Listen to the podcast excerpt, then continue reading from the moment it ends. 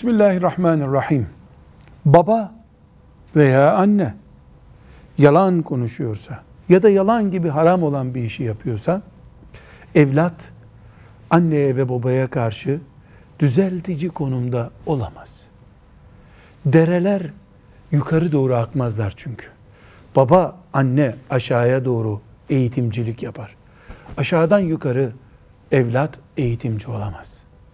Ne yapmalı evlat? Yalan konuşan anneye babaya karşı onun yüzüne vurup iyice köşeye çekilmesini sağlamadan etrafından nasihat ettirerek, dolaylı yollarla rica ederek, yalan konuşmamasını sağlayarak yani bir sürü yöntem uygulayarak ama onun yüzüne vurmadan, onu yalancı baba, yalancı anne diye itham etmeden bir şeyler yapmalı, dua etmeli.